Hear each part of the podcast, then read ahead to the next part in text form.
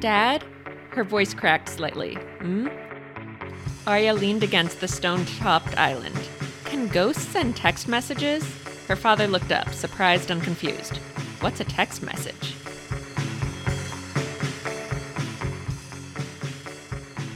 Hello, and welcome to Chapter Surfing. This is the podcast where I, Lenny Burnham, talk about TV shows and the books that they're based on. This first episode is going to be on Pretty Little Liars, which is written by Sara Shepard and adapted for TV by I. Marlene King, and I'm being joined by Jane Crape. The prettiest little liar. Ah, you are. So one of the things that made me want to do this podcast is sort of the idea of people can be sort of watching an entirely different show based on if they already read the books and what they thought of the books and sort of like the order they're experiencing everything in. So I want to start everything by talking about sort of like what journey you went on as far as like the order of reading things and what you thought of them and that, everything like that. Of course. So I started Pretty Little Liars, the TV show, when it premiered, I believe in 2010. And I watched it sort of in time with the release for a while, dropped off around season 5, then kind of picked it back up in college and became like a super fan with like a Twitter account about it. And I was on all the like theory wiki boards about who A was, and I had my own theories. But I never read the books at all. I never tried. Nice. I'm not a nerd. But actually I'm so happy we're doing this because the book is so fun and like, I liked it enough that you've actually now given me book number 2, which I'm now reading not for this podcast, just for fun. And now it's making me want to rewatch the show again after having read the books. Yeah, I'm also glad you picked this. The book turned out to be a wild ride. I sort of watched it sporadically the first few seasons, and then I think around 4 or 5, I got hired to recap it, so I started watching it every week and learning a lot more about it. But yeah, this is also my first time reading the books. So we only read the first book, but we've both seen the entire show. And probably you should just expect spoilers from everything, for everything. I think even though we've only read the first book, we've probably heard a lot about the books, so just, complete spoiler warnings for everything. So I feel like the biggest surprise with the book is that the entire first book is just the pilot. Yeah, that was fucking insane to me. I was like, this is going to go up either to the first A reveal, which in the show is the season 2 finale. Or is it the season 3? Oh, that's embarrassing. I don't know this. Or that it would at least go until like the season 1 finale, which is like the clock tower Ian shit. But no, this is truly just one episode of TV in like a 300-page book. Yeah, which sort of sounds like, I feel like when you just say that the whole first book is just the pilot, that sort of sounds like they did an insane job adapting it, but really, like, they didn't have that much of a choice because they're, like, not even friends until the very end of the book. Like, can you imagine if this first book was a whole season? It'd just be, like, them all just, like, being like, it's weird, I keep getting these messages, and, like, I haven't talked to my friends in 3 years. Yeah, I was amazed at how much of the book, because it's the pilot, is them separated. Like, it's truly, it almost takes on a structure of, like, here's a Spencer chapter, here's a Hannah chapter, here's an Arya chapter, here's an Emily chapter, then another Hannah. Like, it just, like, they just get their own little vignettes, and then at the very end, it's like, fucking A. Yeah, which I feel like that did sort of, like, kill the story momentum a little bit and like make it a little less exciting, but I also, one thing I liked about it is it is kind of like important that they've drifted off, and you do actually like have a sense of that, whereas I feel like in the show, just because it's so brief, it just sort of like is a cut to like Arya coming home and seeing Emily and being like, oh, we haven't hung out in a while. You don't really like get the same sense of like how how long ago this friendship was and how much time they've spent, like, missing each other. Yeah, in the TV show, the cold open is them as friends, and then it's 1 year later when they're really not. And in the book, it's a similar timeline, but it seems, like, much longer. And, like, having them constantly mention that when they were friends was 7th grade, like, really puts into perspective of, like, that isn't current. Like, that's very childish. Now they're, like, in high school. Yeah, the book definitely gives you way more of a sense of, like, how young they are. Mm-hmm. Yeah, especially how young they were in that flashback, which makes it just, like, insane, because, like, just, like, the way they talk about Allie, just, like, constantly being like, she's a hot slut, but she's a bitch, and you're just like, that is a 13-year-old. It's so weird. It's also even crazier because specifically in the TV show, she's the only one who's, like, actually young. All the actors in the pilot are, like, 30. And then not only is she an actual teen, she was, like, actually younger than Allison, I think. So I think it was all these, like, 30-year-olds, and then she was, like, 13.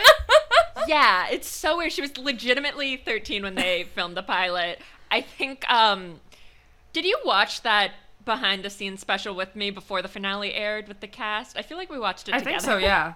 Yeah, that story Troyan told where, like, during a break she was like, oh my god, like, you're such a good actress, you really reminded me of teenage girls from back in the day, it, like, took me back, and Sasha was like, I'm, like, an actual child. Meanwhile, the actress who plays Maya is, like, in her fucking 30s. Oh god, yeah. For those who don't know, Maya is the same actress who played Bianca on Buffy the Vampire, Bianca's not the character name. She played Kendra on Buffy the Vampire Slayer in 1997. That is a real fact about her. She's also on Teen Wolf, and I think after Pretty Little Liars. Like, she has had a career. But I think in Teen Wolf, she at least plays, like, a faculty member, right? She's, like, the daughter of the vet. It's so vague about, like, wait, what's your age? I think you're right, though. She's not, but like, on, a student. I think in American Horror Story, which was after Pretty Little Liars, she was a high school freshman. Oh my god, I forgot about that. But yeah, so that's insane.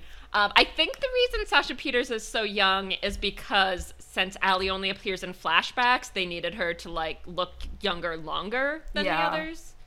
Because, yeah, like, although at the same time, it's like, would 30 and 33 have been that different? If we're already casting adults. In the end, she was a strong pick. She was very, very good, yeah. It was like, but you're right, it was like much more obvious in the books of like, there's so much awkwardness, and like, something I clocked was that like, in the books, when Arya sees Emily after coming back, she like, doesn't know how to act. And then in the TV show, they immediately hug. They're immediately like, oh my god, hey! Like, how... And in the book, Emily's like, where were you? Like... Yeah, it is so strange noticing the difference in the TV show. I think they're, you know, decent actors. Like, they don't do a bad job, but it is just like, oh, these are, like, well-composed adult women who, like, know how to carry themselves. I feel like the thing that stands out the most is something I found really charming in the book is just, like, how gay Emily is. Yes. And how much, like... being around a pretty girl just, like, makes her brain explode. And I feel like in the TV show, it's much more like Shay Mitchell is, like, shy, but she's, like, knows how to conduct herself around people. Yeah, in the pilot episode, her and Maya's little, like, cheek, like, almost kiss is so lame. It's like, like, they giggle immediately, and it's so foolish. In the book, Emily, who, like, is constantly talking about her appearance in a way that, like, I feel like a teenager actually would, or thinking about her appearance, where she's like, oh god, like, I'm too muscular from swimming, and, like, my hair's all damaged from, like, chlorine. And then they cast, like, shampoo model, like, Shay Mitchell, who's perfect and would, like, not really have those same teenage insecurities. Yeah, it is... That's always a weird thing when, like, people in books are supposed to be, like, they're, like, pretty the way, like, the girls who actually went to your school are pretty, and then they cast people who are like, you are pretty for a TV actress. Yeah. I will say the TV show opens with Don't Trust Me by 3OH!3, and like, I don't know why the book didn't do that. I didn't think the song existed yet. So what were some other some of the biggest surprises for you, or like just things that leapt out as like very different when you read the book? I was amazed how much Andrew Campbell was like in the fucking book, because he does not. Yeah. He doesn't show up until like season 4 or 5. He was literally, I think, the only person anyone like solidly suspected of being A in the first book, right? Yeah, Spencer kept being like, ugh, I bet it's Andrew Campbell watching me. And like, there's this whole thing that I kept thinking about where like, I guess when they find Allie's body, she has like just like some type of trauma and kind of shuts down. And apparently Andrew gets like a blanket and like wraps it around her and takes care of her. And it's very sad because her parents like leave her there. Okay. Not caring. Since you brought up Spencer's family, that was insane in this book. So in the TV show, in the pilot, all that happens between Spencer and Ren is they like see each other in bathing suits and have like a flirty moment, right? Am I remembering that correctly? He does do a little bit of like, oh, your bursa sack is filled with liquid, and like tries to give her a little he gives her a little massage in the bikini. But yeah, that's it. They don't go farther yet. So in the book, they're like fully naked and like about to have sex before Melissa walks in, which is insane. Like that was something. Also, how long was she watching them? Yeah, that was unclear. That was something that really surprised me about the books, was just like how much they boned down, and how much they boned down even like back in 7th grade. Like there's a part where they mention like Spencer and Allison going in the woods with two boys. The moment where Arya is like, Ezra and I, like, she goes to his apartment because he has no fucking willpower and, like... He drunk dialed his student. While she was at a high school party and was like, come over. She's like, oh, we almost had sex. And then at the exact same time, we said we shouldn't. And I'm like, yeah, I'm sure that's what happened. So Ren and Spencer, like, almost have sex before Melissa walks in. And then Melissa tells Spencer's parents, and everyone is fucking mad at Spencer, and not like, it sucks we let a pedophile into our house. And they're like, oh, you ruined this great thing for Melissa. And it's like, what, dating a dude? Like, it's so horrifying. They're really cruel to her about it. Yeah, they're just aggressively like, you are in trouble because an adult man tried to have sex with you. It's really painful to read.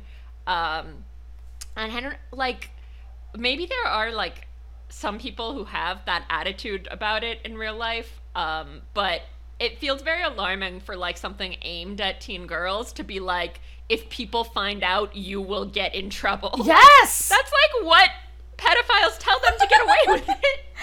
Also, like, aren't parents usually just, like, trying to get their kids to, like, not fucking fight? I feel like they wouldn't be like, all right, well, one of you is clearly, like, the good one, and the other one is the villain, and we're gonna treat you as such. Yeah, well, even before that, Spencer's parents are kind of like cartoon supervillains, because they have that horrifying game where they're just like, okay, who did the most today? And Spencer, she got a good score on her PSATs, and they literally kick Melissa out of the room that she had and give Spencer her room because of the PSAT score. And it's like, this is not how you should decide things when you're parenting. Which is, like, also after they kicked out, or, like, gave it to Melissa instead of Spencer because Melissa was, like, dating a doctor? Like, which, like, they were so happy. Like, but he's, like, not even a real doctor. Yeah. He's like a baby doctor student. And based on things later in the show, I'll say, as like a series watcher and someone with theories, I'm not so sure Ren is a real doctor. Ooh. Yeah, the Ren stuff really snuck up on me because I like think so much about Ezra and spend so much time hating Ezra that it just like, reading it, I was like, oh, right, there's a fucking second pedophile that I have to be mad at. Second in the pilot. If you go through the entire series, like, more spoilers, like, oh, there's at least a handful. There's so many pedophiles. We meet Wilden in the pilot, and we find out that he almost impregnated Allie in the past, like, when she was in 7th grade.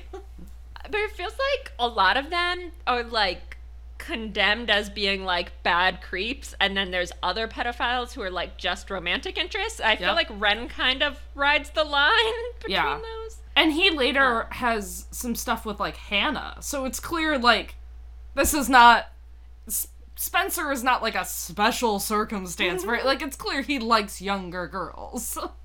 Yeah. Ugh. Yeah, that aspect of both the books and the show is just very alarming and weird. It's like, on the one hand, I do sort of like get it from like remembering high school. I'm like, yeah, I didn't want to imagine myself with like other high school boys. They're like mean and smell bad and they still like look like 12-year-olds. So like, of course I'm gonna imagine myself with an adult. So like in that aspect, I like get the fantasy, but it is just like very creepy that it's like, you know, like, in real life, your teacher who had sex with you isn't just gonna be, like, a chill romantic interest you end up marrying. Yeah, like, they literally get married. No, after watching the show going into the books, I was kind of like, I feel like this show probably made everything seem a lot sweeter and nicer to kind of appeal to, like, fans and the ships and, like, I don't know, like, it's freeform, and, like, I feel like Marlene King, you know, clearly has some taste issues. And I was like, I bet the book is probably actually being way more, like, condemning of this or, like, and making more commentary on it or something. The book feels very pedophilic. Like, it's super on board with all of this. Like, and also, I feel like the show usually shows sort of, like, making out and then, like, cuts away, but they're, like, very descriptive, like trying to be like erotic scenes between the teenagers and the adults in the book. I'll also say, maybe this is like me being old-fashioned or like ignorant or something, but I was like, oh, this is like a book for teens, and I started reading it and I was like, this book says fuck like every other page. Like, how is this for teens? I did love Ezra's holy fuck when he saw Arya in the classroom. Yeah, I did say I was very upset that that was edited so much for the TV show. The fact that we don't get him doing the whole, like, there's a bee in my pants. That is nuts. Is cruel. Or Hannah loudly whispering, like, did you fuck the teacher? Yeah, that was so good. That was my favorite part. Okay, I'm gonna try to find the bee in my pants segment to read it. I think I folded the page down. I almost kicked the show off with that and decided not to, but yeah, keep talking and I'm gonna try and find this amazing paragraph to share with the listeners. I'm gonna pull another quote that I highlighted. This is the first thing that I highlighted while reading the book because I thought it was like kind of indicative of how weirdly specific this author writes. They run into, like, a group of girls named Chassie and Phi, you know. And like, Chassie gets a long description of, like, something she did at school and, like, told the principal and whatever. And then it reads, and Phi Templeton went everywhere with a yo-yo. Enough said. And then that's all we get about Phi Templeton. And I was like, no, that's not enough said. I don't know why she carries a yo-yo everywhere. Yeah, this book, I feel like it's unfair when people say something feels like fan fiction, because it's like there's a lot of things that can be fanfic. That's a wide variety of things, but it's hard to describe this any other way because it just so badly reads like those like every Wattpad fanfic ever like joke type paragraphs. Because it's like constantly describing everyone's brand name clothing, like, to an exhausting degree, and all the flirtation is, like, so weird. When we meet Ezra, he is wearing a button that says, smart women vote. Like, yes! That would be such a good, like, Ezra sometimes feels like it's he's supposed to be, like, a satire, like Joe Goldberg from You, but then other times I'm like, no, this is 100% serious.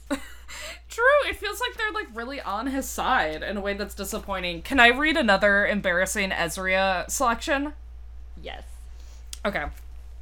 She'd felt so overcome thinking about it last night. She'd written a haiku about Ezra to express her feelings. Haikus were her favorite kind of poem. Then, pleased with how it turned out, she keyed it into her BlackBerry and texted it to the number Ezra had given her. That's their first interaction after hooking up in a bar bathroom. She writes a fucking haiku about him and texts it to him. Wow. That's a move I'm gonna steal. Also, these teens are, like, addicted to Wawa. That actually is very realistic East Coast stuff. I feel like people from the East Coast will not fucking shut up about Wawa. And also, I do remember as a teen being, like, weirdly into, like, the gas station across the street from my school where I could get microwave burritos. I was super into our, like, supermarket, so I get that. Oh, I thought it was, like, crazy that Emily has 3 siblings in the book. And the show straight up kills all of them. The show was like, no, you're an only child. Yeah, her family feels very different in the book and feels like it's basically, like, probably too similar to Spencer's because they're just, like, very uptight and, like, you have to be a swimming champion. Yeah, they're very one-dimensional. And then I love how she's like, oh, God, are my parents homophobic? And then the twist is that they're actually racist. Yes. It's like, okay, good character development. Also, I did find... Oh, I found the B section. Did you also find it? Yes, I did. Amazing.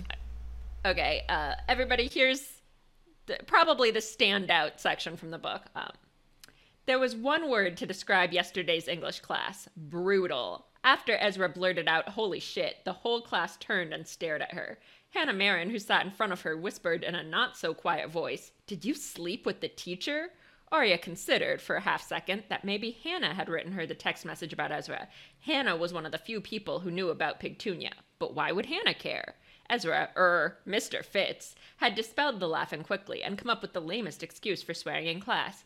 He said, and Arya quoted in her head, I was afraid that a bee had flown into my pants, and I thought the bee was going to sting me, and so I yelled out in terror. As Ezra then started talking about 5-paragraph themes and the class's syllabus, Arya couldn't concentrate. She was the bee that had flown into his pants. Pulitzer. Yeah. The writing in this book is so bad. Like, I wish you guys could see, like, how all that was punctuated. Yeah. It often felt like a sort of, like, what's wrong with this picture, where I would just, like, be staring at a sentence and be like, what's going on? The fact that they call Hannah Marin, and this is, like, not the first chapter of the book, I thought was very strange. She's the main character. Is it just, like, trying to convey, like, how they've, like, drifted apart so much that they're, like, not on a first-name basis anymore? I guess so. And I also thought it was very funny that, like, this whole thing... Arya's just, like, remembering something in the car, and then suddenly it's like, and Arya quoted in her head. Like, what the fuck are you talking about? And this writer did go to NYU, so this is actually just me and Jane kind of owning ourselves by talking about this. I will say, this is by far the most branded book I've ever read. It's so weird, because in, like, TV shows, when people are constantly like, I'm gonna use my Neutrogena and then take out my iPhone. They're, like, getting money. Paid. But books?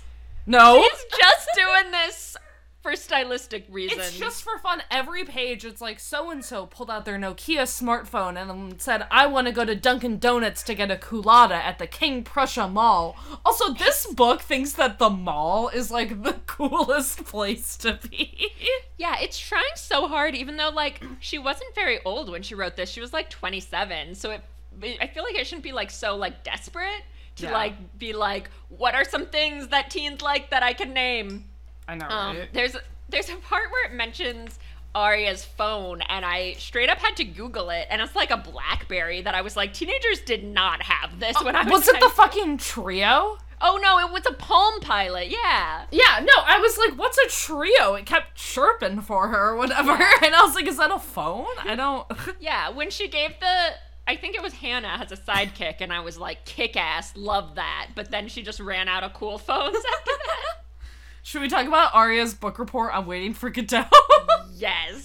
This is so fucking good. And this was one of the moments where I was like, oh, maybe this book is like a good comedy. Yeah. Is it a good comedy? That's like how I feel. Because what happens is Arya's mom tells her, you know what impresses boys? A smart woman. So she's like, okay, I'm going to be smart. And she gives this report on Waiting for Godot where all she does is describe the time she actually saw it in a theater and just describing like what she wore and what they like served in the lobby and all this stuff. And Ezra has to like cut her off and be like, you're supposed to actually talk about the book. And she never like gets that was stupid. Like through the rest of the book she's like, my being smart didn't impress him, so what will impress him? Literally like, I have you're a fucking dumbass, of course it didn't impress him. I literally have the section pulled up and it's like, the class snickered. Arya shuffled back to her seat and sat down. Didn't he know she was creating ambiance? Like she thinks it was good. Yeah.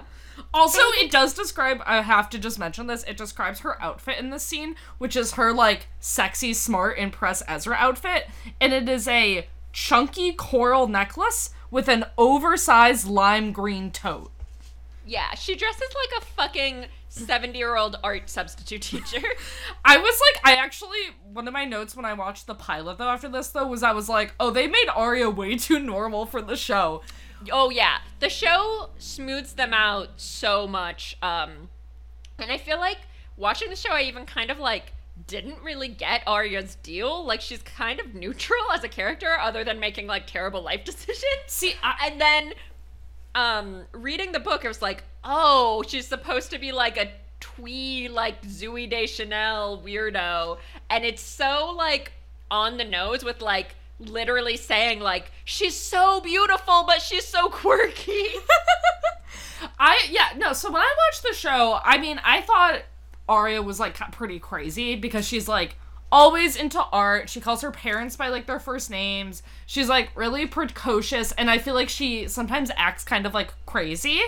But I always thought, I was like, huh, wow, like, this is kind of a boringly written character, and I feel like Lucy Hale is just putting, like, a weird energy into it that's, like, making Arya come across as such, like, a strange person. And then reading this book, I was like, oh, okay. No, they were toning it down. They were toning it down. Like, yes. In this book, they mentioned at least 50 times that Arya, like, knitted all of the girls' bras and had, like, a mohair bra that was, like, really itchy, and they would, like, all wear her weird knitted bras. Yes. And also she had this, like, really funky funeral outfit. And then in the pilot, she's just wearing a little black dress. I was like, she was in, like, a brightly colored, like, summer sailing outfit. I was just gonna say, I liked that they included Petunia in the pilot, but only for the briefest of moments. Her parents, like, pull it out from a box, and they're like, huh, Arya loved this thing. Meanwhile, in the book, she's, like, taking Petunia around with her. In my mind, she's talking to it. Like, the Petunia thing is weird because, again, they are, like, super young, and it's, like, so it's, like, quirky, she's carrying a stuffed pig around, but then it's, like, but she is, like, 13, so, sure. Yeah, the bra thing is so funny because, like, they're really, like I said, like, blatantly on the nose with being like, she's so hot, but so weird. And, like, they get the, like, most heightened crazy example of that is how they're like, she didn't realize she had giant jugs until she knitted everybody's bras, and hers was the biggest. Like, how would you not know? Also, like, Noel Kahn, I love how thirsty he is for her in this pilot, because that's something they sort of, like, only do a little bit in the show, and it takes a couple episodes, and they, like, really tease it out. And then in this, I love that he just, like, immediately is like, oh, fuck, like, rolls up on her, like, the day she gets back. Yeah, I truly fucking hate Arya as a character, but I do love that sort of, like, blatantly, like, catering to teen girls aspect of being like, oh, she's so hot and interesting and the most popular boy in school desperately wants her, but she's like, no, I only like mature boys. I only want the full-grown adult who's our teacher. Yeah. I love that the, like, popular lacrosse player is just desperately thirsty for Arya. And I also love that it seems like her brother has a little crush on him. He wants Noel to fuck Arya so bad. Little Michelangelo.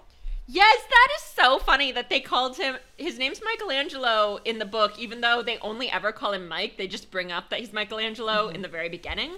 So I was like, oh, maybe he's Michelangelo in the show too, and I just didn't notice because they always call him Mike. So I like looked it up and I was like, no, they were like, he's gonna canonically be Michael. We're not going nuts with it. He's one of my least favorite characters in the show, honestly. Yeah, they never really figured out anything to do with him. At one point he gets like suicidal and then he just like disappears, and I was like, not the move with your depressed character. Yeah. It's weird that they like kept Michael and never really like figured out what to do with him, but got rid of like Emily's mean swim champion sister. But I guess it is just like so similar to Melissa. That's true. I kind of like, yeah. And also, like, Emily has so much stupid shit with her parents over the years, and she's so obsessed with them and their opinions of her that I'm like, I guess it tracks that you would be an only child. Yeah.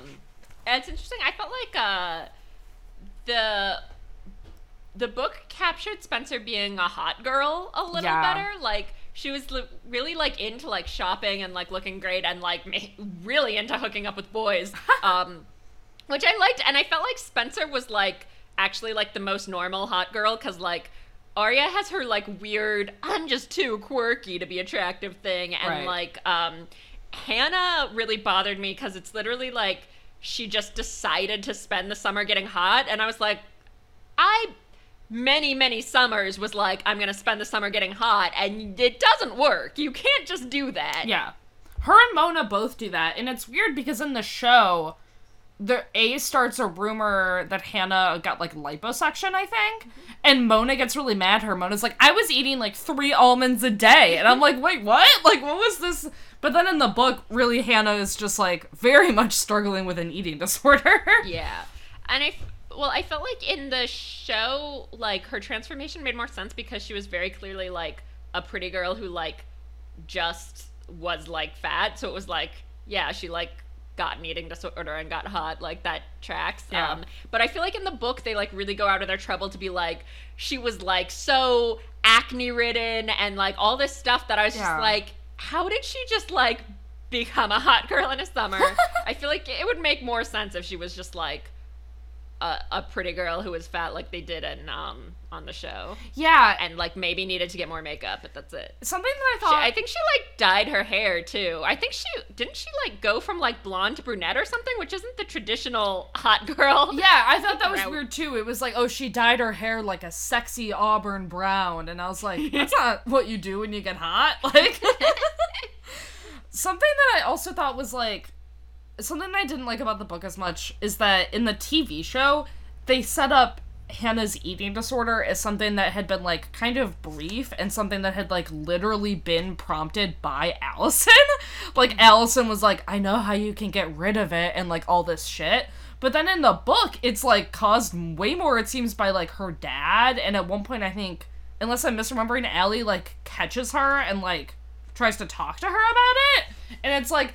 I guess I liked the idea of that being, like, more connected, because when Allison, spoiler alert, does come back, Hannah is, like, the one who's the least happy about it, which I always thought was kind of great, because I was like, yeah, I don't know, if I was, like, the quote-unquote ugly fat friend, and my manipulative hot friend was, like, making me vomit, and then I got hot after she left, I would not want her coming back. Yeah, I agree, and I feel like something that I've struggled with Pretty Little Liars, both the book and the movie, the show, is, like, I feel like it doesn't really commit enough to its concept, and I feel like that's a good example where, like, I feel like Allison should have ruined their lives more, like, she should be responsible for Hannah's eating disorder and all this stuff, but it sort of, like, ends up all sort of, like, wishy-washy, where it's, like, all she really did was, like, be a little mean, be so hot it made Emily gay, like, nothing, like, super bad. Yeah, no, all the shit they're, like, holding over or, like, upset with her about in this book is just the fact that she, like, knows secrets about them. But she just, like, happened to be there. Exactly! Like, it's she like, just, like, someone knowing your dad had an affair doesn't make them, like, a bitch. I know! Like, I feel like they all, like, wanted her to die. I feel like this is, like, almost what, like... I feel like this was almost supposed to be what The Perfectionists ended up being, where it's, like, the main four were maybe supposed to be, like, suspects more? Yeah. Which, like, they rarely are in the show. And in the later season, they kind of get into, like, Spencer as a suspect for killing Allie, and it's more interesting. Yeah, I think that's something sort of, like, odd about the shows. They feel, like, very watered down and sort of, like, it doesn't make good on sort of the promise it's making, because it does feel like it's supposed to be, like, Allie is evil and they, like, maybe killed a person and then they have all these horrible secrets. But then when you really get into it, it's like, okay, like, someone's gay, someone has an eating disorder, two people are being molested. None of that is, like, them being bad. The fat one also shoplifts, Lenny. Oh, yeah, someone shoplifts. Yeah, like, and the book is so weird because it really plays everything very, like, flat and realistic and, like, teenage and all these brands and, like, silly. Like, it does read like a good comedy, but then there's, like, moments where it gets back to, like, the kind of spookier shit of the show.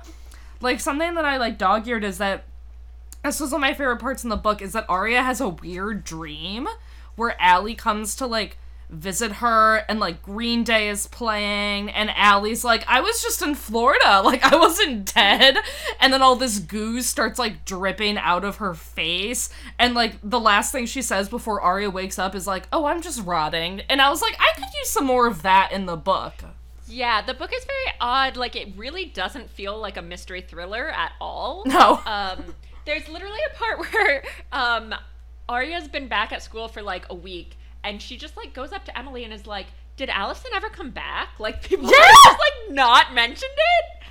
And that whole vibe is very weird. We're like I said, Spencer suspecting Andrew Campbell is literally the only time someone brings up, like, an actual suspect. Most of the time, instead of being like, who is sending these? What the fuck is going on? They're just sort of like, oh, that's, like, weird. Like, they get, like, stressed out. Yeah. But they're not like, I'm in a thriller and need to figure out what's going on. Like, they're afraid. Just like, oh, well, I have swim practice now. They're like, someone's pranking me. Or some shit. And it seems like there's, like, this weird element of them being like, oh, maybe it was Allie, but, like, not being, like, as alarmed by that as they should be. They're way more disconnected from Allie in the book. Like, this is a little bit we were talking about at the beginning, where, like, in the book, first of all, they're all, like, way more hesitant to, like, say they're associated with her. Like, Emily doesn't want to tell Maya about it. Arya doesn't want to tell Ezra about it. They're all, like, really trying to avoid the fact that they were, like, friends with her. And then, yeah, Arya asks Emily if Allie ever came back. And then later, Emily is thinking about that and is like, huh, Arya asked me if Allie came back, and I got that note. Is Allie back? And I'm like, how could both of you wonder that, like you would know if she was alive, guys, or, like, if that was just public information. It really, it's written in this weird way where it just, like, doesn't feel like a crime happened. It just feels like Allie, like, moved, and they're just like, weird, she would be leaving me notes. I thought she moved. Yeah, and it's like, oh, she's tormenting me from Florida or whatever, but she's supposed to be dead. And also, like, it's really written as if it's been, like, a lifetime since they were friends. And, like, I get that, like, it feels like it's different, and when you, like, grow up, you can feel like things really change or whatever. But just the way they talk about it, I'm like, I don't know. I feel like if this was, like, only a year or two after, we would all be pretty clear still on the situation of, like, she's dead and what happened.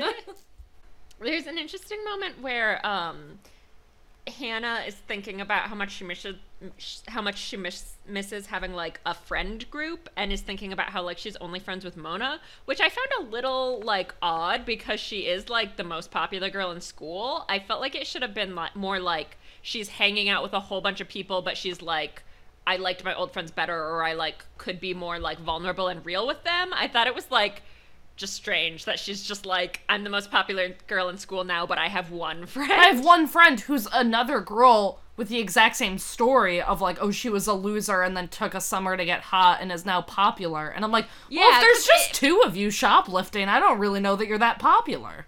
Yeah, it seems like they're not popular. They're just, like, hot bad girls, which is, like, cool, but it feels like that's, like, not what they're going for. And, I found that, like, it's sort of, like, mixing things too much in the high school world, where it's like there's a big difference between, like, the popular prom queen and just like a super hot like shoplifting bad girl.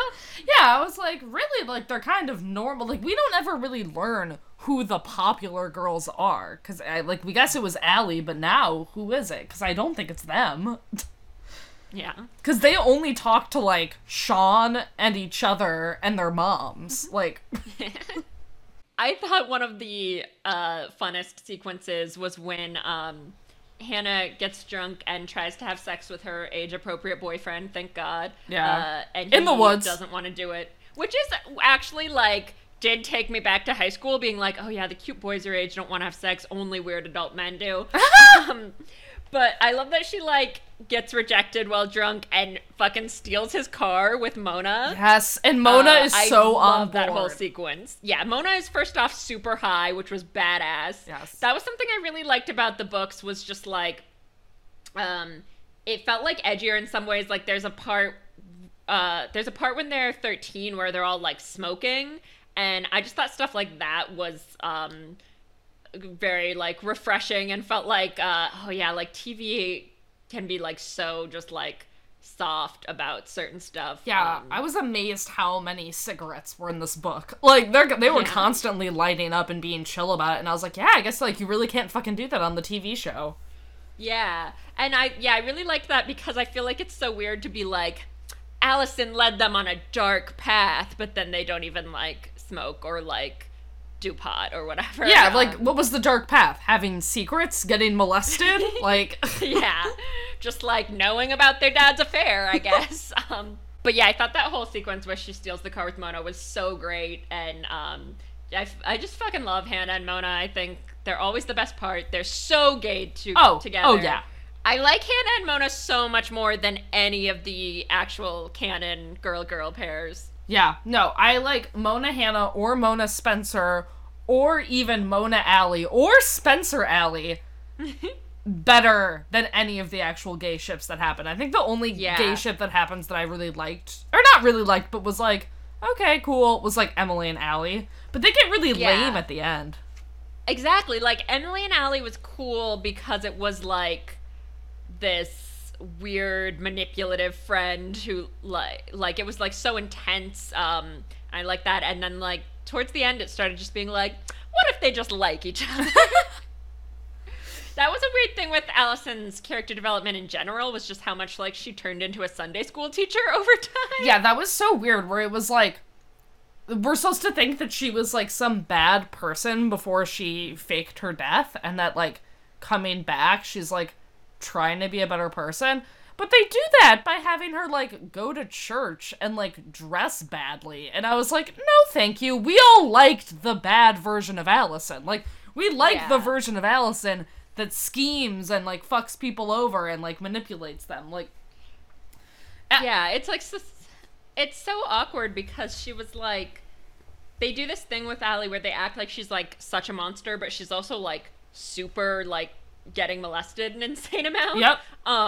And so then like when her trajectory ends up being like she just wants to be like a nice boring girl in a sweater, I feel like it just like emphasizes that even more, of like, oh, all of her bad girl stuff was just being a victim. Yeah, it feels like just they like really being like roped into a lot of stuff. They really like killed her spirit. Like I don't know, like even in the period when she is like dead and is like A, but well she's not A, but when she's sort of like popping in and out of their lives, which we don't really get in this book, we just get in the show, but is like much better. Like there's whenever I describe Pretty Little Liars, I always describe this scene that happens in season 3 when they're all in that like weird event barn that's like on fire. And they're trying to figure out who Redcoat is, and this is after the Mona reveal, and Mona's, like, also trying to figure out who Redcoat is, but we see someone wearing a red coat with a blonde wig and a mask of Allison De Laurentiis' face flying a plane, and she, like, comes in and saves them with this mask on and stuff, and then we later learn that it is Allie, which means that she was just, like, flying a plane wearing a mask of her own face, and it's, like, that kind of just, like, absolutely deranged shit that I am here for. Yeah, absolutely. She was Yeah, she was at her best when she was just a cartoon supervillain. Yeah, it's funny when the town thinks Allie is, like, the Joker. Like, that's when it works best. Yes! I did want to point out one thing that excited me, because, like, this is, I mean, I loved this book, but this is arguably not a good book. But in terms of, like, long-term storytelling, because this is just the pilot, there's, like, the rest of the show, like, this other shit we keep talking about really isn't in here, because it's just the one episode. But one thing that they actually fucking set up in this first book that they did not do in the pilot episode that I was like, oh, okay, is Spencer's, like, pill addiction, which doesn't really come into the show until, like, season 4, and they don't ever really talk about it before then. And it's not really discussed in this book, and I'm on book 2 now, and they haven't mentioned it, but one thing that I fucking circled, and it's on page, like, 13, is when the night Allie goes missing, and her and the girls are all, like, arguing, and her and Spencer are, fighting. Spencer is like, God, take a pill, and Allie goes, you think I should take a pill? And Spencer, like, freezes up, and I was like, oh shit, we're setting up the addiction, and I was just like so happy to be like, okay, something was thought through, because when you watch the TV show, you fully get the impression that they're making it up as they go along. Yes. Especially post-Mona. Oh, yeah. Do you want to, I know it's not that relevant to the book discussion, but do you want to get into the final A reveal just because it's fun to talk about? Yeah, sure. Okay. So for anyone who hasn't finished the show but is not spoiler-averse, so in the end they reveal that... Sorry, I don't want to derail this. Should we maybe go through all the A's are? Sure, yes. Okay. So... sorry, I hate to derail you on your own podcast, but I think it might be fun, because the last one is kind of the craziest, or the last two. Yeah, take me on this journey. So the first A reveal, which I believe is true to the books, is Mona, and that's the end of season 2, and she's... That one made perfect sense, and at that point, it's just, like, a show that makes sense. Good for it. Yeah, and it, like, wraps up, and it's exciting. In the TV show, they do... I haven't gone to the Mona reveal in the books, but in the TV show, I love it, because, like, they put her in, like, a mental hospital, and the doctor who's explaining her is, like, she lives in, like, an adrenalized hyper-reality where she thinks, like, she is all-seeing and all-knowing, and, like, she basically thinks she's God. And I was like, okay, Mona Vanderwell's the best character. Then another A shows up who, like, Mona doesn't even know who it is for a long time. And then we finally learn... Oh, actually, well, there's sort of a mini fake A, which is Shauna, in the middle. And Shauna is, like, I would just say, like, maybe part of the A crew, or, like, kind of briefly takes up the A mantle. Arya kills her in season 4. It's hilarious. She pushes her off of a stage in New York, and she just, like, hits her head falling down. And then Arya's a murderer. So she... Yeah, it's very funny... that they do actual murders, because I still feel like the show held back too much on being dark. It's like whenever they kill someone, it's like not a big deal. Yeah.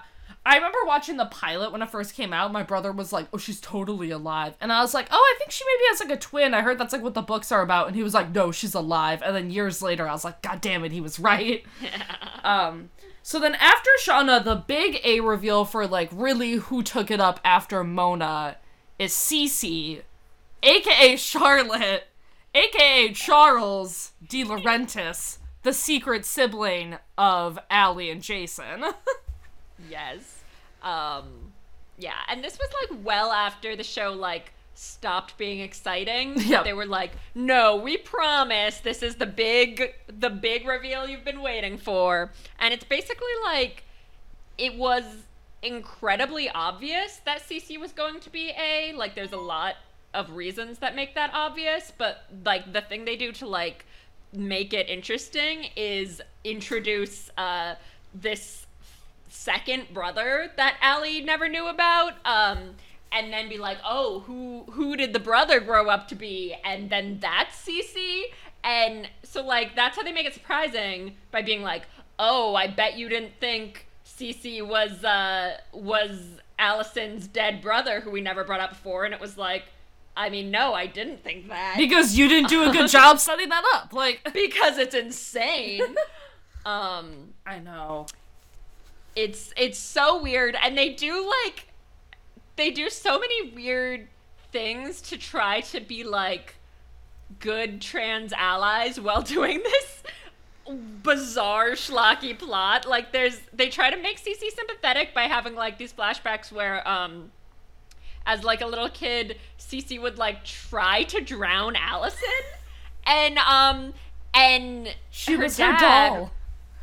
Her dad would be like, "Our son is trying to drown Allison. Like, I'm really worried about him." And her mom would like step in and defend her and be like, "You're so transphobic. This is just who they are." And it's like, no, like he should be alarmed about this child. It's like, let her wear the dress, but the drowning's a problem.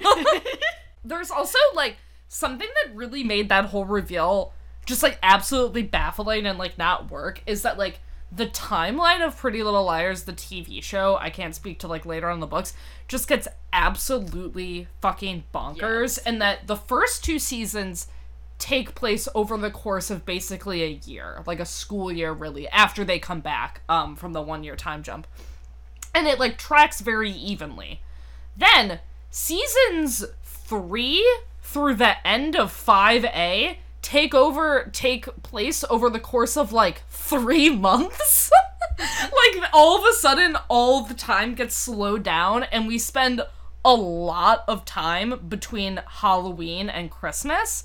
Like the Halloween train is in season 3 and the Christmas party is in season 5. It takes them that long to go that long. Like, and so, if you actually put it together, it's like, Cece would have only been A for, like, 6 months? But, like, yeah, she's like, built, like, layers as if she's been doing it for years. Yeah, they kept being like, no, this is gonna be, like, a big, relevant reveal of, like, the big, real A. And it's like, the only thing that really makes it relevant is that they say Cece actually knew Allison as a little kid, but, like, Allison doesn't even fucking remember. Yeah, and, like, didn't know it was her. And also, like, Cece the character disappears in, like, season 4. Yeah. She, like, goes off to Paris or something and runs away. So it's, like, a weird way of, like, having a character be on the show and then taking them off the show and then bringing them back to be like, I was A. And it's like, it would have been so much scarier if it's someone we were seeing every episode not realizing that it could be them or something.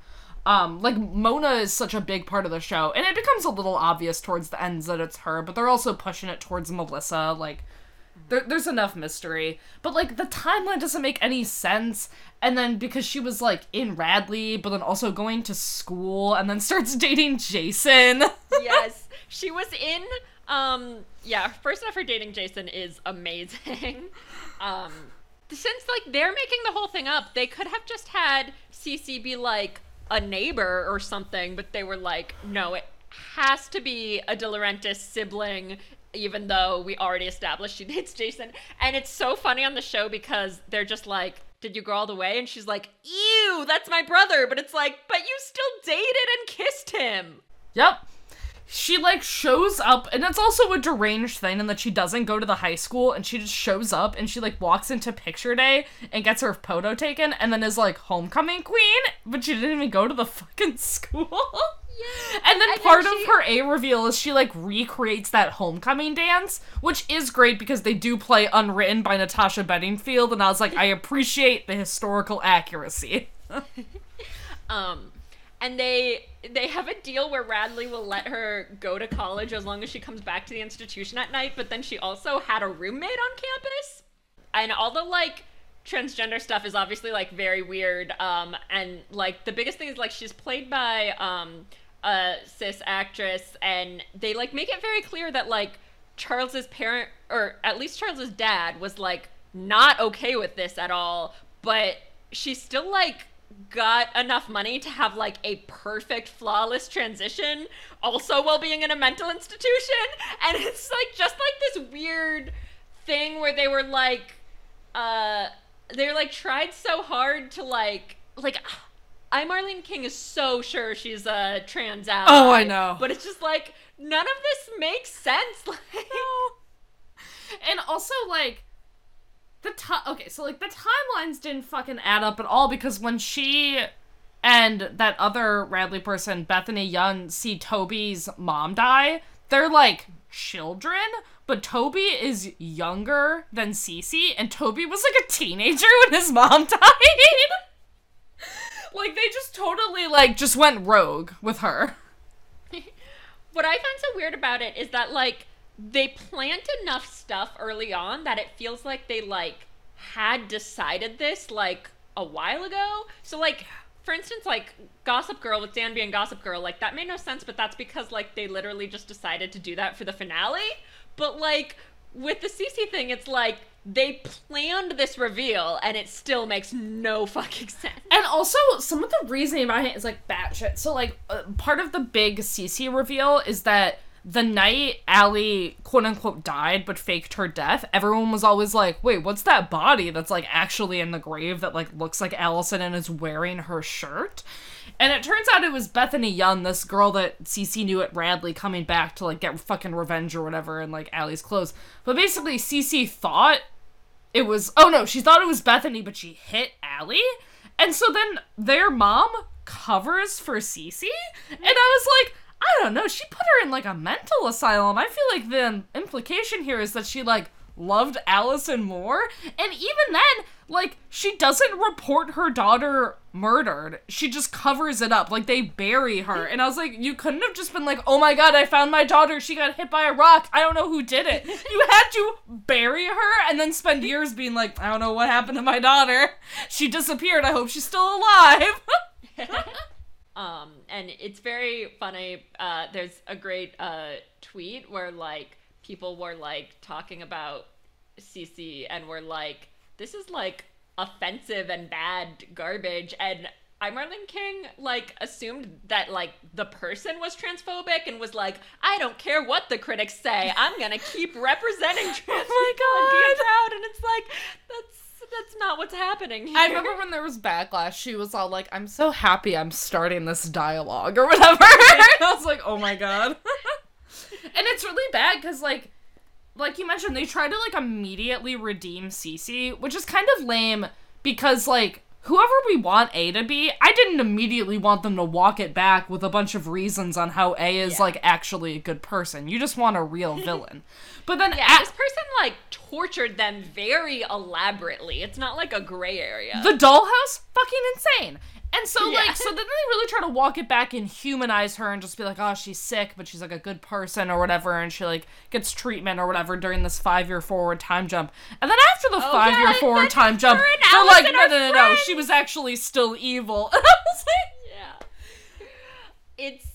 It's so weird how they try to humanize her, and it, like, it created this weird thing where I would see people be like, I don't care if you're trans. I still think it's wrong to torture and murder people. And, like, you'd be like, yeah, no actual trans person was saying that does make it okay. Like, that was never the debate. A conversation. So then that's that A reveal. And then we get one more A reveal, unless I'm fucking forgetting them somehow. Which is, well, it's confusing because after the 5 years forward time jump, there's an A and an AD.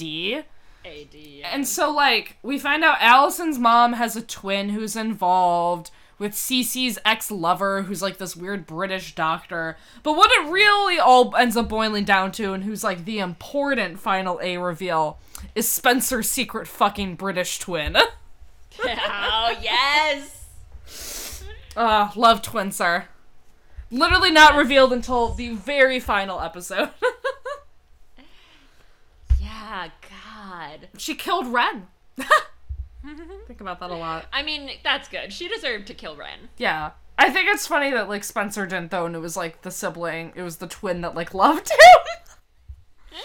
It's so weird. She ends up, her reasoning for being A is almost the weirdest, which is that, like, they kind of steal what they, I think, do in the books. I haven't gotten there yet, but I think what happens in the books is that we find out Allie had, like, a twin who, like, replaced her, maybe? Maybe I'm wrong. But I feel like I remember hearing some incident of, like, oh, one twin wanted to, like, take the other twin's life, which is also a story they tell in Pretty Little Liars a lot, like a Halloween story, and it's always confusing. But they always imply that that's, like, the situation with Allison, and then at the end it's like, no, actually Spencer had the twin, and I'm like, how did her... Also, very uncharacteristic for Veronica Hastings to spend years silenced about this. Yeah. It's also weird because I feel like the whole Charlotte story was, like, a very, like, weird, twisted version of the twin thing, where it was, like, they wanted to do the twin thing but still make it a surprise. Yeah. But then they still fucking did the actual twin thing with Spencer. Yeah, and also, like, having these, like, confusing family tree things be the justifications for who is A is, like, so boring.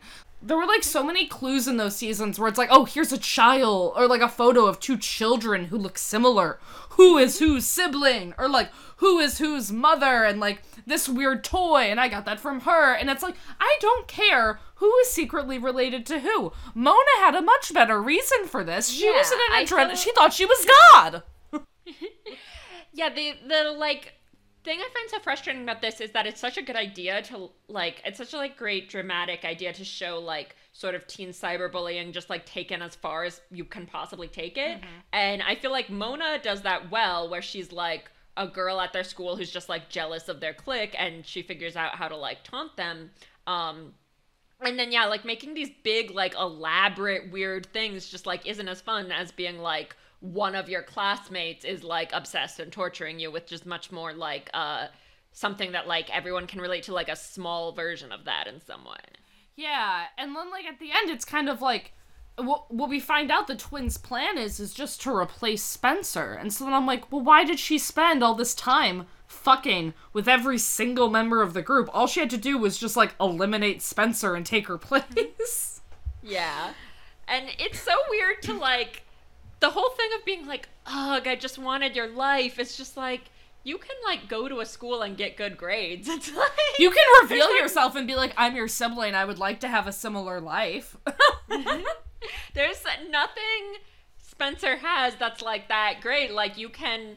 she's already as hot as Spencer. She can get as nice of clothes as Spencer. Better accent. She just wants her, like, shitty parents, which are the worst thing about Spencer's life. Terrible parents.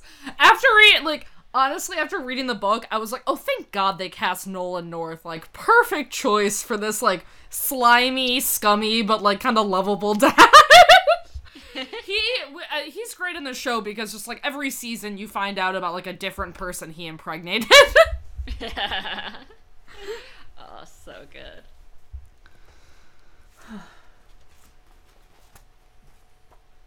Also, I thought worst thing about that very last season was how they gave Allie that incredibly creepy fucking husband. Yep. And the, like, most horrifying thing he does is forcibly impregnate Allie when she's, like, unconscious.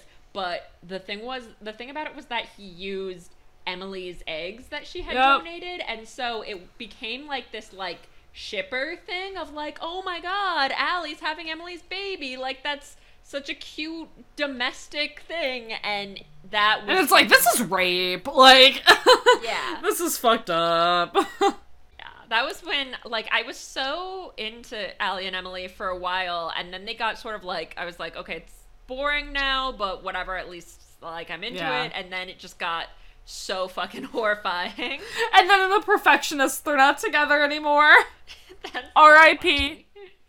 It's funny, I was watching the Pretty Little Liars pilot, like, rewatching it to prep for this, and Alayam was watching it with me, and they were like, and Wilden was like, I'm gonna find out what happened to Allison or something at the end of the funeral, and Alayam was like, isn't that, like, exactly what the cop says in the pilot of The Perfectionists? And I was like, you know, I don't remember, but fucking probably, like... Yeah, the way they frame it at the end of the episode is really as if, like, the four girls are, like, suspects. I know. Which is insane considering they keep being like, is Allie, did she come back? And all the promos for the show were, like, them, like, sitting on the coffin and being like, ooh, we have a secret. Like, they really wanted it to feel like this is a show about people who maybe killed someone. Yeah. And then you watch it and you're just like, oh, like, they... their dad cheated on someone. That's their big secret. Yeah, something that I think is bad about the pilot, that, like, at least this isn't in the books, is that, like, the pilot I felt like really set up Arya as the main character. And that, like, I thought this was, like, almost an error when I first watched it, because it's been a while since I watched the pilot. But when it cuts to the theme song for the first time, it's off of her and Ezra making out in the bathroom. And I was like, it doesn't cut to the spooky theme song, like, after Allie disappears or, like, after any dramatic, interesting moment. It's just, like, Arya and Ezra start, like, making out, and then it's like, got a secret, gotta keep it. And I was like, wait, what? Like, what bad timing. So, like, I feel like that, like, set that up, and then she does the shush and just all this shit where I was like, this show's making me think that Arya's the lead, and I don't want to watch that. Yeah. Yeah, the show really hangs its hat on, like, you want to watch the Arya and Ezra show. Like, that is the main appeal of this. Also, since you brought up the Arya and Ezra scene, I can't stress enough that they hook up for the first time in a bar bathroom in the middle of the day. Yep. According to the book, it is 2:30 p.m. In the TV show, it's 4 p.m. I clocked both those, so yeah. Nice. Yeah, and... yeah, Ezra's just asking girls to hook up with him in bathrooms. I'm looking up something that I forgot, but I wanted to reference on this podcast, which is that, so in the pilot and in the book, something Arya does to kind of woo, or something Ezra does to kind of woo Arya is that, like, a song she comes on, a song that she likes comes on, and he goes, B26, which is, like, the number it is on the jukebox. Well, later in the season, Arya, Ezra publishes a poem for Arya called B26, and people screenshotted what the poem is, because, like, she reads it in the book, and I would just like to quickly read it. Yes. Ezra Fitz, B26. It's a number. It's a song. It's a girl. Smooth. Pearl joy packed. Gold falafel as through ice. It's 4:30. Morning with phone calls. It's deaf mute. It's cheap, a foreign car, maybe bingo, Friday night, and then it gets cut off. And I was like, did they just use, like, lorem ipsum? Like, it's just, they couldn't even, like, try to make an okay poem about this, like, golden falafel. I was just like, all right. What's so funny about that scene is, like, they desperately want Arya to be, like, this sophisticated girl where it's just like, oh, of course Arya didn't know she's a teenager. She's so sophisticated. And, like, he references her, like, great taste in music. Oh. So it's, like, clearly supposed to be, like, Bob Dylan or, like, Etta James or something. But the fucking music person put a song by The Fray in there. Yep. This fucking weirdo is going up to girls and being like, I know the combination for this The Fray song on the jukebox. What a fuck in the bathroom, even though I'm an adult. Like, yes. So that's their first hookup, and then later he, like, backs off when he finds out she's his student, but then he gets a little drunk and just, like, texts her to come over, which I thought was, like, very 0 to 60, that it wasn't just like, oh, later they're, like, talking about homework and he gets tempted. He, like, made a choice to ask her to come over. She, like, tries to make him jealous in class by kissing someone else's cheek, and it works. Like, I was like, oh, this is pathetic. Like, yeah, all of her little manipulations on him absolutely work. Yeah. So then he comes over and they have another hookup. And then this is where I was like, Ezra's just the worst fucking person, is, like, later he gets, like, so mad at her and just acts like a little baby because he sees all of the A texts and is like, oh, you were making fun of me with your friends, even though it's, like, very obviously, like, she is being stalked and harassed. Like, if he just looked at it, she didn't send this person texts. Yes! They just started texting her this shit. That happens in the show, too, in, like, episode, like, 2 or 3 or something like that, where he, like, sees texts on her phone being like, I know you're with Ezra or whatever, like, from A, and he, like, shits on her for it, and it's like, you could very easily, like, just show him. Also, something that I wanted to mention, just because it was so weird to me, and I was like, this is such, like, book logic, is that, like, There's this moment where after Spencer's family finds out about her and Ren, they're all like shitting on her and saying all these bad things and giving her punishment or whatever. And so her parents leave the room and Melissa goes, "Rotten hell, you're such a bitch," and goes upstairs to her room to like pack. And her parents leave the room and Spencer is standing there for like a second, and she mentions she hears Melissa sobbing the whole way up the stairs and slamming her bedroom door. And then like immediately after, like the next sentence, Spencer hears an ambulance coming like in the direction of the house, and her first thought is, "Oh god, Melissa has like hurt herself?" And I'm like, but you just saw Melissa, she just walked upstairs. Who would have called the ambulance? Like, she seems to think that like Melissa went upstairs, hurt herself, and then Melissa, like, called an ambulance for herself that arrived immediately. So Spencer, like, runs upstairs being like, "Oh my god, is Melissa okay?" And this is the funniest part. Melissa goes, "You're a whore! You're a fucking whore!" Yeah, that sounds nuts. I feel like I would, like, expect that from Arya or Hannah, but Spencer's supposed to be the smart one, and she's just like, "Oh yeah, that ambulance is coming." Yep. Yeah, I felt like they let Spencer be, like, more of, like, kind of, like, a dumb hot teenager in the book, and then, like, in the show, like, oh my god, her outfit killed me. Her outfit for their sleepover in a barn where they're, like, drinking and having fun was a white button-up with an Argyle sweater over it. Like, what fucking teenager is this? Yeah. Just trying to make Troy and Belisario look dowdy. Yeah. Who was your favorite of the four on the show, and then was that different when you read the book? I think my favorite of the four on the show was Hannah, and then in the book I think it's Arya, because she's so entertaining. Like, I was, like, just looking through, like, right now, like, pages I had folded over that I wanted to talk about, and I was like, huh, what's this one? And it's purely a moment where, like, Arya's pinky touches Ezra's in class. He walks away, and she puts the pinky finger into her mouth. Yeah, she is absurdly horny. One of my favorite parts is when she thinks that watching Ezra is making her feel like a like pulse in her pussy. Yes, like she's like literally thinks that she's pulsating, and then she realizes that she's just receiving a text. Happens all the time. Yeah. Something that was, like, interesting is I felt like the book, and maybe this is because I've gone into book two and they kind of name it then, which is that, like, the book I feel like more directly compares Ezra to, like, her dad, who, like, which makes sense. Like, it should be that thing, because, like, her dad hooks up with a student, and now she hooks up with her teacher. Like, I also did it, but, like, I don't know, like, the show doesn't seem to, like, put those two and two together. It's like, her dad's a bad guy for hooking up with a student, but, like, Arya and Ezra's hot.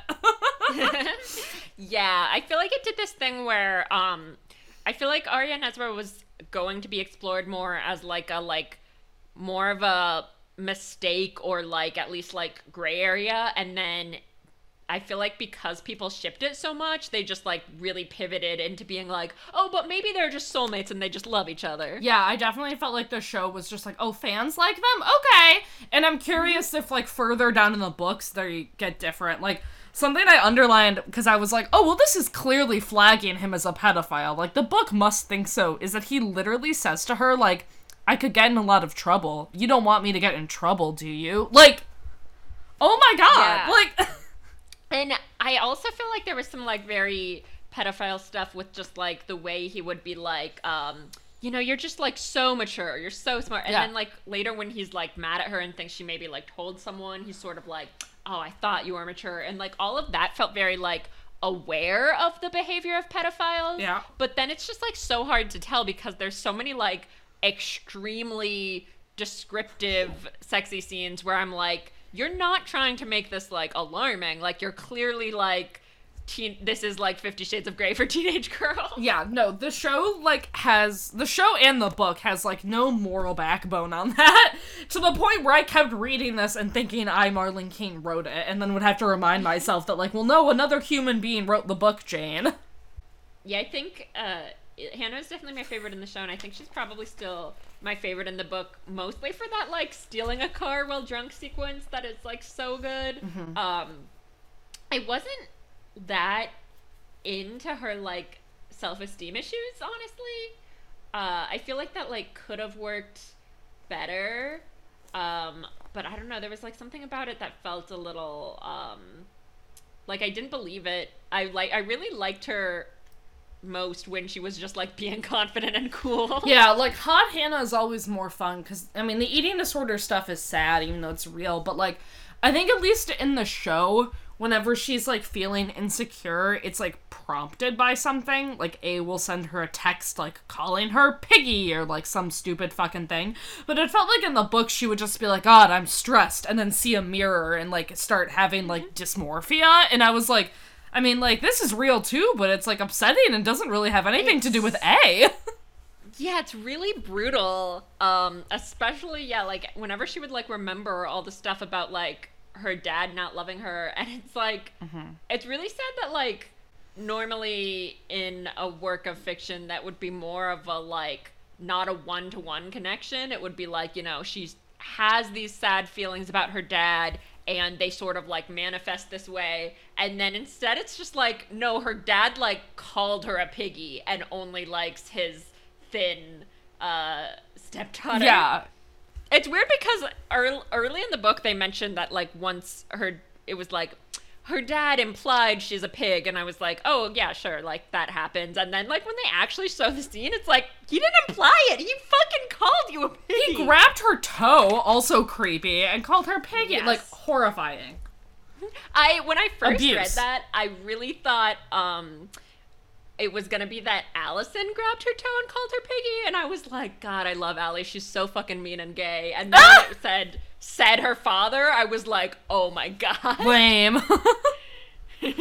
Also, I just opened up to a page that I folded down, and it was after the Waiting for Godot disaster, Arya has to, like, do a new English assignment, and part of the assignment is to write an existentialist play, and Arya says existentialist was another way of saying silly and out there. So it's like, is she supposed to be smart or not? Like, that was something I struggled with so much. Like, yeah, because during those, like, Waiting for Godot parts when she's doing stuff like that, I was like, this is, like, genuinely, like, funny and just, like, about a stupid horny girl. Yeah. But then there are, like, other times where I'm just like, it feels like they want Arya to feel like it feels like the book is like, yeah, she is mature. Of course she wants to be with the teacher because she is mature. And it's like, no, she's not. Like, no, did you see what she wore to the funeral? Be like a silly 15-year-old. Yeah.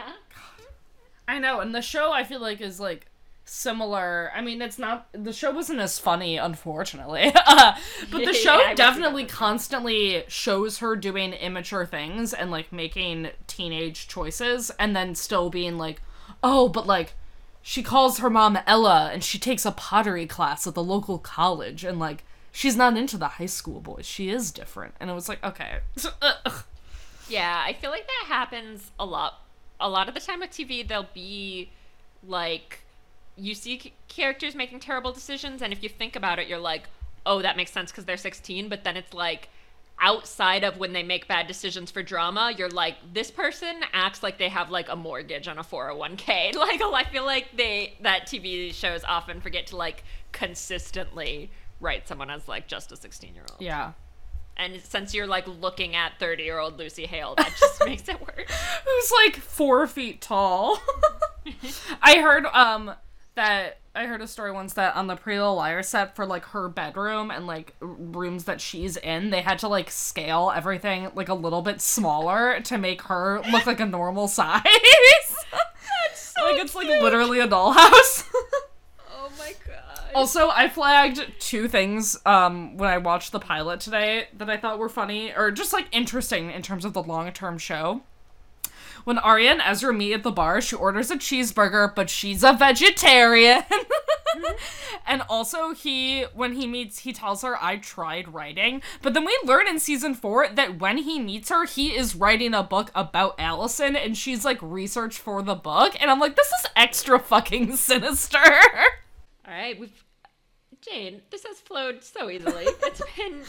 This has been like 80 minutes. So we can wrap it up if you want, but I also don't want to cut you off if you have any more thoughts about this wild book that we read. I think I clearly don't have a lot of... I don't think I have that much more thoughts on the book. I could clearly talk about just the show Pretty Little Liars for like 17 years, but it's just me shouting like random opinions and things I notice. So... It is so easy to get into that where just like the more you remember, there's just like so many things that you're just like, oh yeah, that happened. I was like going down like a YouTube wormhole of just like different clips from it, and just like the fact that there's so many insane things I forgot on top of all the stuff like I think about being insane, like Charlotte, it's a real wild ride. It's insane to think that it only gets crazier. Like, the very beginning is the clearest, simplest, and most coherent Pretty Little Liars will ever be, and it's already, like, insane.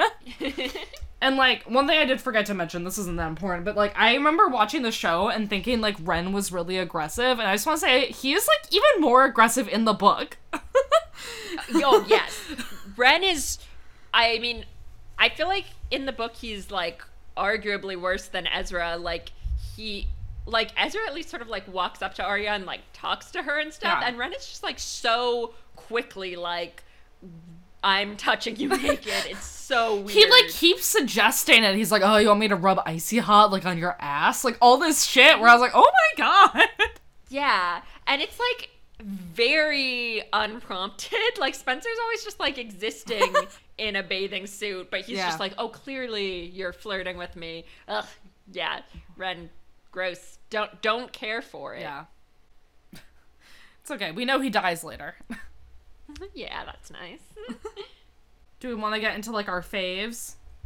Or, like, our recommendations? Yeah. Okay, so, how would you rate out of 5 stars the TV show Pretty Little Liars and then the book Pretty Little Liars?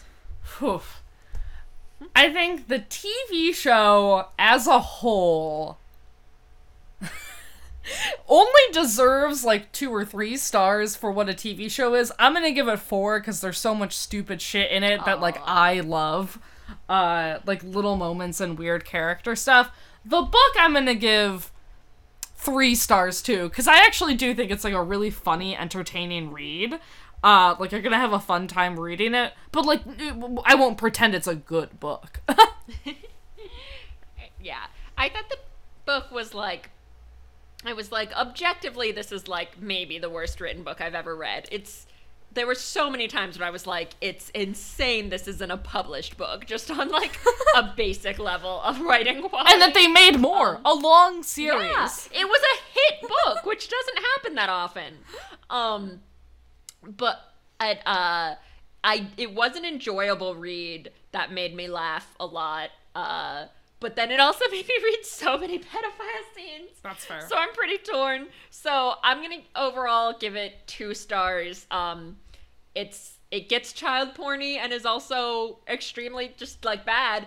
But it's a laugh. Yeah. So I'm gonna give it 2 stars. And then the show.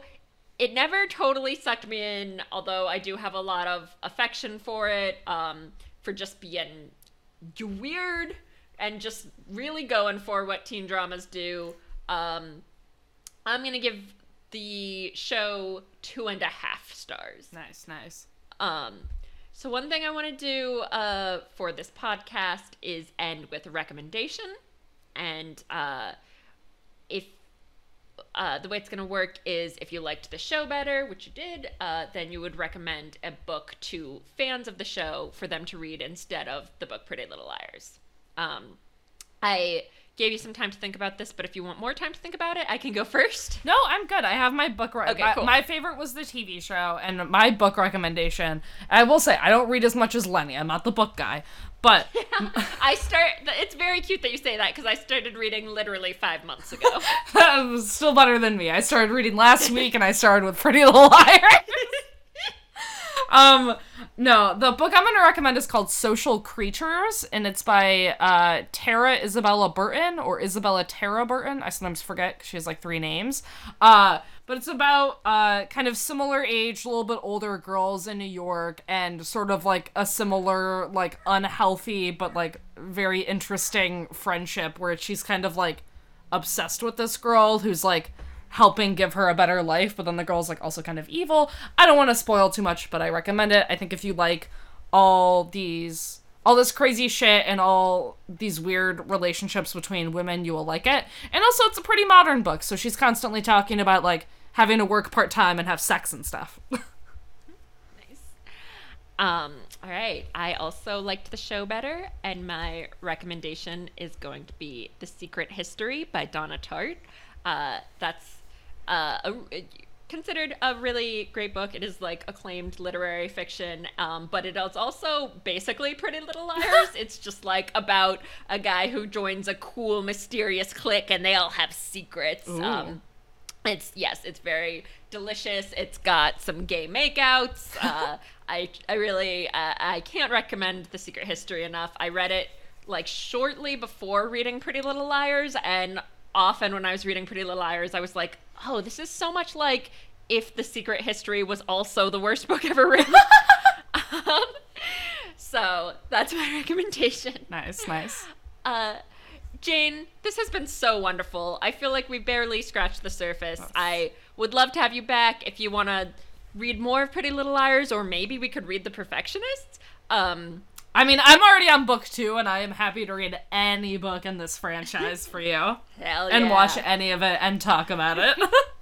Yeah. I feel like we talked for so long, but you can just like barely scratch the surface of what Pretty Little Liars is. No, it's so hard to explain.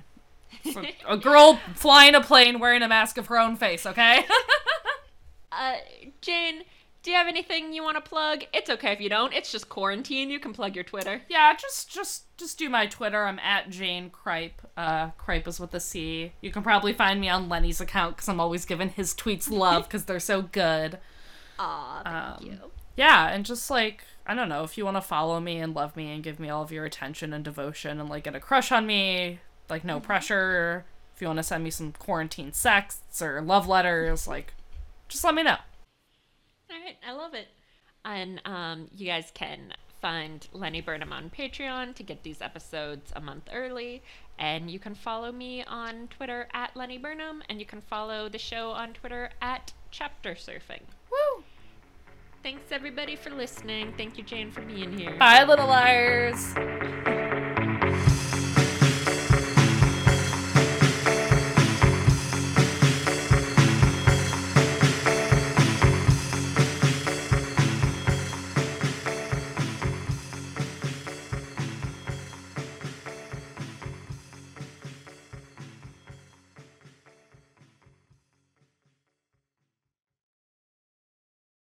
Do you want to learn falsehoods? Do you want to learn the not truths? Do you want to go to hell? Join Eric McAdams, Alea Lockney, and Liam Sr. as they go to hell. We Are Experts is a podcast on the Major Cast Network. Each episode, we take a topic we know nothing about and speculate wildly till our heart's content. And then they sort of learn a little bit about the real topic at the end. But not too much. Just a little. Tune into We Are Experts. Wherever you get podcasts, whenever we feel like posting it. Thanks for listening to the Major Cast Network. Stay fun, stay nasty, and stay major.